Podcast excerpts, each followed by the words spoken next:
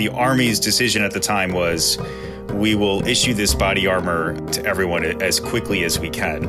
What we say is that, look, there might have actually been a situation where it might have actually made more sense to give them more reenlistment bonuses. People are making these trade offs all the time. And what you would like government to do is not to make it safer than we would choose to in our own life or too risky than uh, we would in our own life. We want to keep people safe, but that comes at a cost. On this episode of The Pie, what is the value of a single life in the abstract? What's our willingness to trade money for a higher risk of death?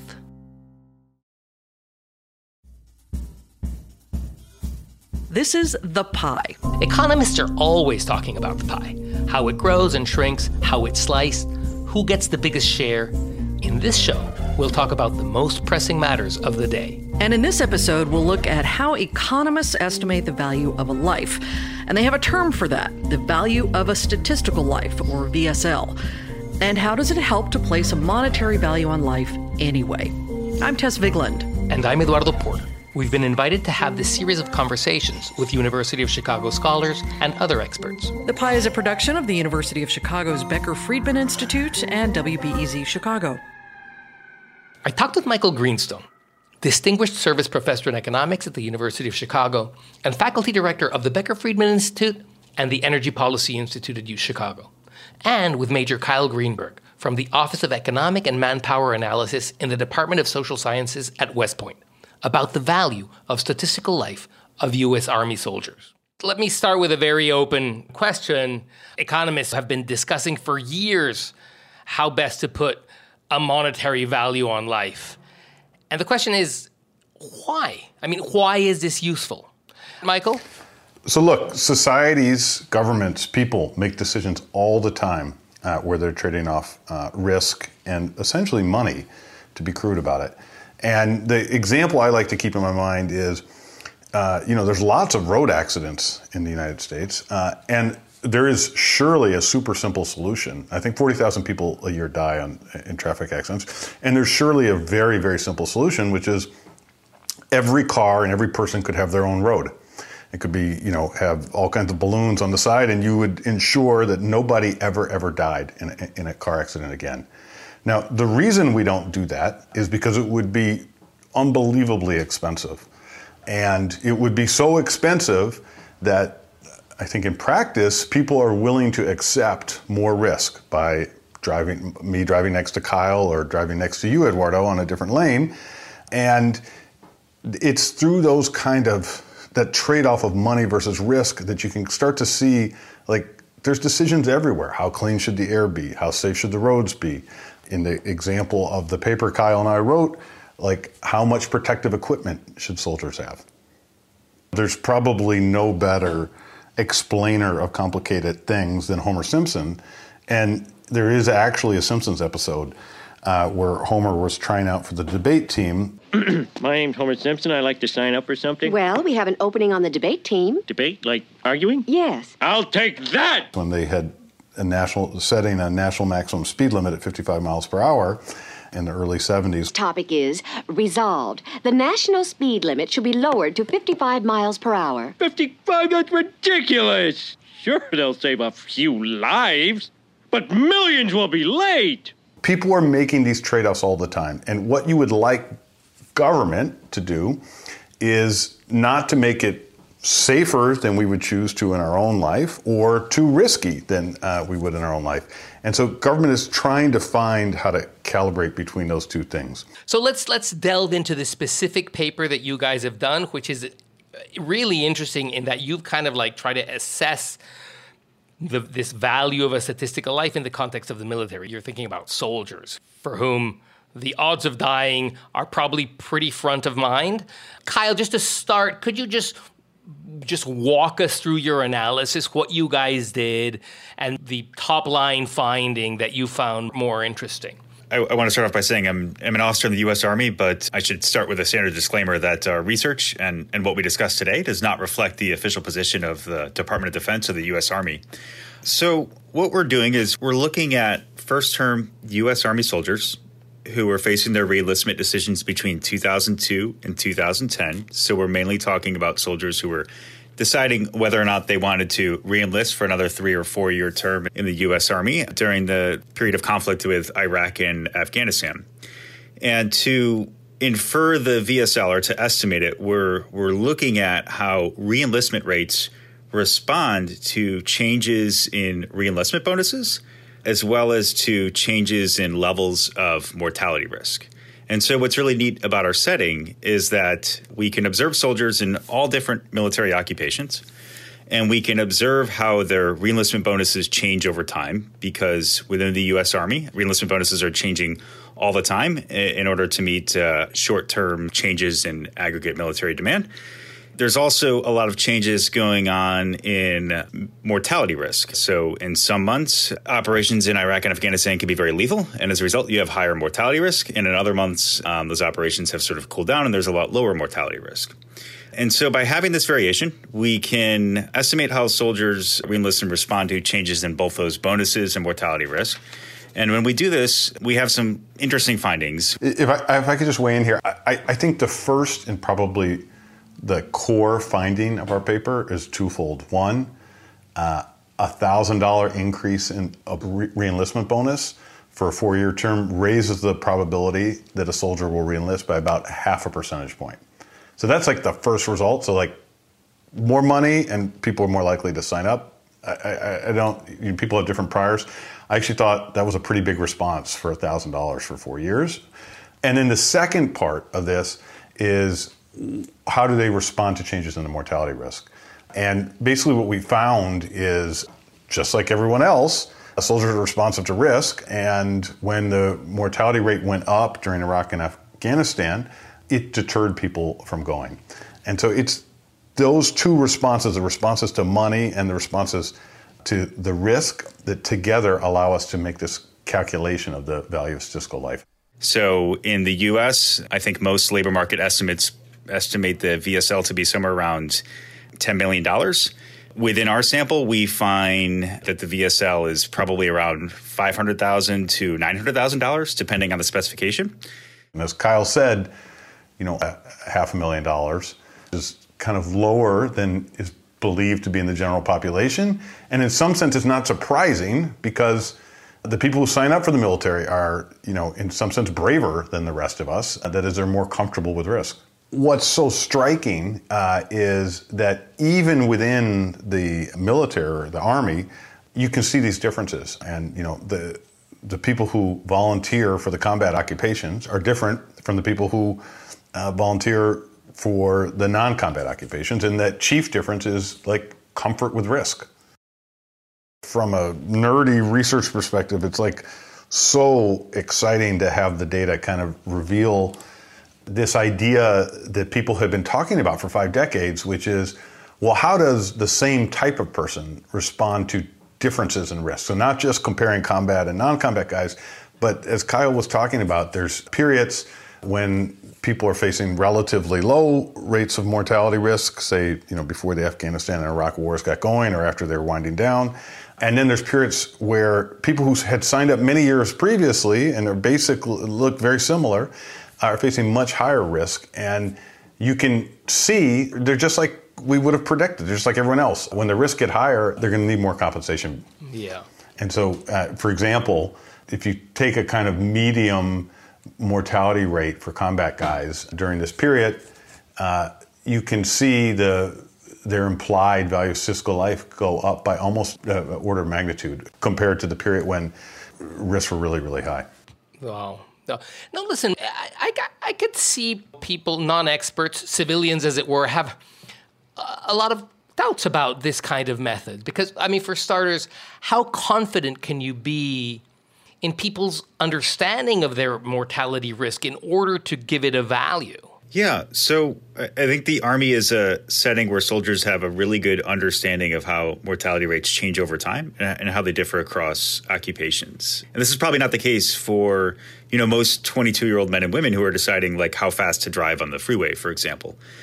You know, to to give you some idea of why we think this, it might help to explain that I, I deployed to Iraq in the, in the summer of 2007, and my job prior to the deployment in the year leading up to it was to give weekly briefings to my unit on the types of situations we were expected to face during our deployment. Uh, and all of those briefings included statistics on casualty rates. For obvious reasons, soldiers are very interested in knowing what their mission might look like if they end up deploying and the dangers that might come with a deployment. And, and so, you know, because of that, because there's just sort of this natural interest to find out what you might do if you're in a place like Iraq or Afghanistan, we think our setting is one where the individuals in the sample have a lot better understanding of their mortality risk than you might see in a normal everyday situation. After the break, we'll illustrate this idea of how to value risk is protective body armor worth more than a reenlistment bonus?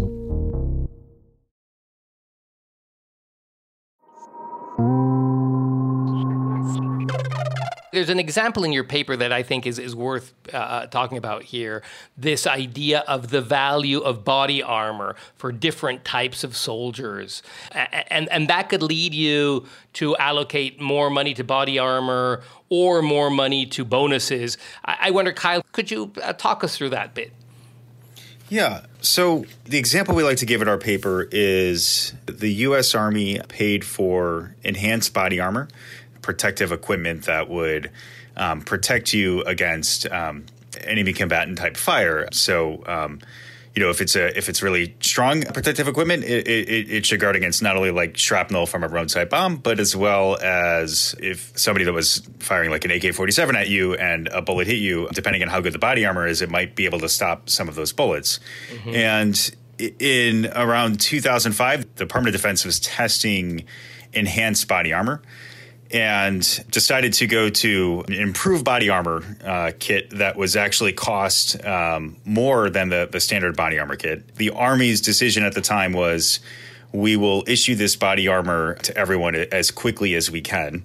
What we say is that, look, there might have actually been a situation where, based on these different estimates of the value of a statistical life, or the fact that soldiers in, in non combat occupations tend to be willing to they're they're less willing to accept risk than soldiers in combat occupations. Because of that scenario, you actually had a situation where if your goal was to try to maximize the total number of reenlistments, at first it might have made more sense to issue enhanced body armor to truck drivers who faced a, a modestly high mortality risk relative to what they would normally face in a place like Iraq or Afghanistan. And instead of issuing enhanced body armor to infantry soldiers there, because at the time their, their mortality risk is relatively low, it might have actually made more sense to give them more reenlistment bonuses. And, and can, can I just try and jump in there? So I think, like, if you think about the Army's problem, they, you know, they need a certain number of people to fulfill their mission. And to get that, they have to have the, the full sum of the job, which includes the, the bonus and the mortality risk that's got to add up for soldiers so that they're willing to reenlist. And what this example illustrates is that in terms of the soldiers, some of them would have just preferred to have bigger bonuses, and some of them would have preferred to have the enhanced body armor. And what our paper is able to do is like identify the ones who would have liked the money and identify the ones who would have liked uh, the enhanced body armor. Yeah. Now, of course, it would be best to have both, but given resource constraints and and allocations to the Department of Defense, et cetera, et cetera, sometimes those trade-offs have to be made, and this is kind of where our analysis, I think, can be especially useful. I mean, where does this lead us? Okay, the guys who are likely to face less of a risk to being shot, the clerks and the and the truck drivers who, you know, are in, in less risky occupations, we give those guys the new Kevlar stuff. And the guys that are more likely to be in a situation where they're gonna get shot, we give those guys more money. And and sure, I mean I understand how you get to that conclusion, but it still feels sort of weird. Let me try to unpack part of that. Instead of asking, should we pay them less, let's go back to the broader question of if we need to fight a war, who do we want to be enlisting in the military? Right now, we have an all volunteer army. And so I think it makes natural sense that the people who are enlisting to serve in the army are, are probably the ones who are willing to accept the most amount of risk And if we want to get more people who would normally not enlist to join the army, we're going to have to pay them even more than what we currently pay soldiers at the moment. So again, it goes back to that resource constrained environment. Um, or, or, or we could have a requirement that everyone be in the army. Hey, we did have that. We could, but but right now we have an all volunteer military, and so you know this idea of because we have an all volunteer military, getting enough reenlistments is absolutely critical for for manning the more senior ranks of the force. And unless we decide that we want to, as a society, we want to go back to conscription, you know, we're going to have to accept the fact that the people who are enlisting to join the military are probably going to accept more risk than than the people who are not. The disadvantage of conscription is that you would get people who are very, very uncomfortable with risk and who find it very, very taxing to be in the Army. And, you know, so you could proceed that way, but in terms of people's overall well being, you'd have a bunch of people who are made way worse off. And there might be larger societal goals that make that uh, a good decision, but I think there's no escaping the message from our paper, which is that the people who are in the Army now are really special people. They're just braver than most of the rest of us. And you know that allows us to run a you know much more efficient army. Sure. So so so so yeah. I mean, there's two different uh, variables to consider. Like the VSL changes my my the, the value the, the money i need to risk my life changes as the risk of the outside environment changes and it also changes between people right so there's the the appetite or the willingness or the tolerance for risk and there's also the risk on the ground and as these two things change well then you're going to find the right mix of i guess money and safety to pay for each situation and each person and and I think that's also part of like one of the important findings of your paper, right? You actually found it to be very, very dynamic and changing depending on the situation and changing across the population. And so I was wondering how that might improve, you know, both in the context of the military, but also outside the military in, in this broader use of the value of life for policymaking. How might this kind of improve decisions surrounding these values? So, I, one area that I, I, this has made me think a lot more carefully about is actually in the environmental justice movement. And the environmental justice movement is very focused on improving environmental quality in low income areas. And your first thought about that is, well, those guys are probably, you know, a little bit poorer on average, it's low income, and maybe they wouldn't value changes in risk very much. But what comes out of our paper is if they're facing already higher than average risks, that could turn it on its head. And uh, so, just as we see the soldiers facing very high risk, exhibiting very high values of statistical life, it could well be that people in low income communities that face very high levels of pollution would have very high VSLs. And the reason that's important is it would suggests we should be devoting resources to cleaning up those areas. And you know, the devil is going to be in the details of working that out. But this finding from our paper has kind of caused me to be able to think about cost benefit analysis and environmental justice in, in really a new way. Yeah, and I, I want to add on to that. So, you know, most of the, the the literature when we start talking about the value of statistical life, most of the findings from developing countries are substantially lower, as Michael pointed out than estimates of the value of uh, statistical life from developed countries.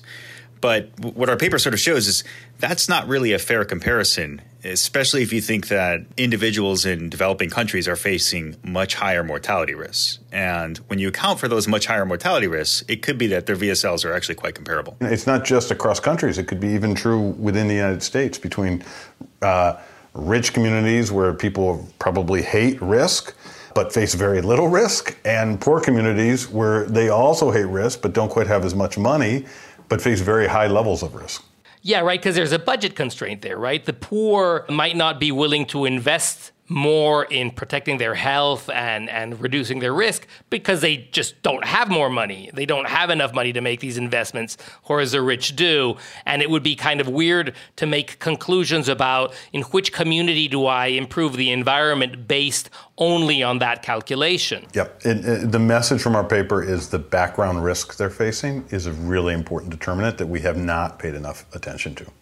Yeah. I have a last question here that uh, about how the military thinks about this, you know, kind of philosophical proposition because at the end of the day, you do end up with a position where somebody's worth more or the life of somebody's worth more than the life of somebody else, right? And well, in your particular setting, with VSLs for soldiers are way, way lower than those that we have for the civilian population. So I wonder, does this cause any sort of discomfort within the military? And uh, how, how does the Pentagon manage this? So I, I think it in general, any time you have a conversation where you're starting to suggest that one person is worth more than another person, it's of course going to make anyone feel uncomfortable. And you know, I, I I go back to does that mean we should like not do any research on this? No, of course not. Like it means that we, we, we should continue to try to understand this to to try to improve policy. And you know, at the at the start of the conversation, you asked us to, to sort of summarize the, the main findings of the research. And, and as Michael pointed out, we, we find that a $1,000 increase in uh, reenlistment bonus increases the probability of reenlistment by half a percentage point, which seems very large in comparison to a relatively comparable increase in the mortality rate of about one per 1,000 soldiers, which only decreases reenlistments by a quarter of a percentage point. Uh-huh. And if you think about, on the one hand, it's it leads to this uncomfortable sort of inference that maybe soldiers have low VSLs. But on the other hand, this is actually a very good news story for the United States Army because it, it suggests that soldiers are very responsive to reenlistment bonuses.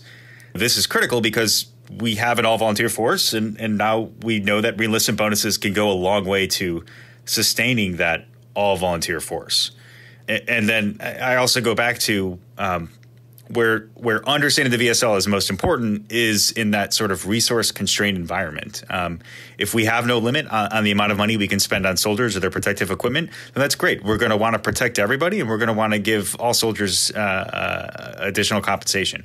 But when we're ever in a setting where we're we're constrained by resources and we have to decide how we're going to spend that last uh, uh, billion dollars, or how we're going to allocate that between bonuses and uh, protective equipment or other types of similar trade offs. That's where understanding the, this this research can be very important. You need a tool, right, to allocate the resources.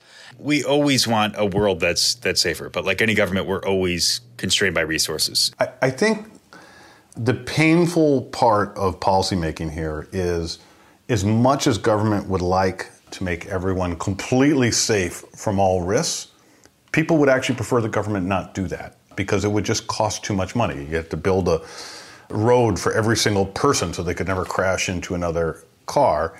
And that just costs too much money. And the reason people think it costs too much money is because it doesn't leave them enough resources for other things they like, maybe to go on a vacation or to get the deluxe cable package or whatever it is. And so, what we're asking, people are asking government to do, is to not make them too safe and not make them too exposed to risk. And that middle ground can best be determined by looking at what how people make choices uh, in, in, their own lives and how they trade off their own safety versus money. And you know, I think what is exciting about mine and Kyle's paper, along with our import, uh, great co-authors, is this is a, it's a really interesting setting where people are trading off literally money to reenlist in the Army in exchange for greater fatality risk. Yeah. So listen, guys, I, I, I thank you so much. The Pie is a production of WBEZ Chicago and the Becker Friedman Institute for Economics at the University of Chicago.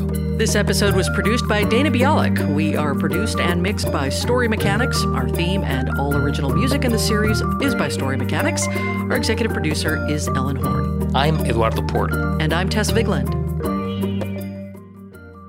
This is our final episode for this season of The Pie. Eduardo, it's been great doing this with you, and I think it's been absolutely fascinating hearing from the economists that we've both spoken to, other experts. The Pie has been a series from the University of Chicago's Becker Friedman Institute for Economics, and we'd like to thank our distribution partner for this season, WBEZ. And uh, we'll tell the folks out there that if you'd like to keep in touch with the latest economic research from the University of Chicago, you can visit, here we go with the URL, bfi.uchicago.edu slash subscribe. And you can sign up for the newsletter there. So thanks for listening, everyone. And uh, Eduardo, we'll talk soon. Hey, Tess, it was great. Talk soon.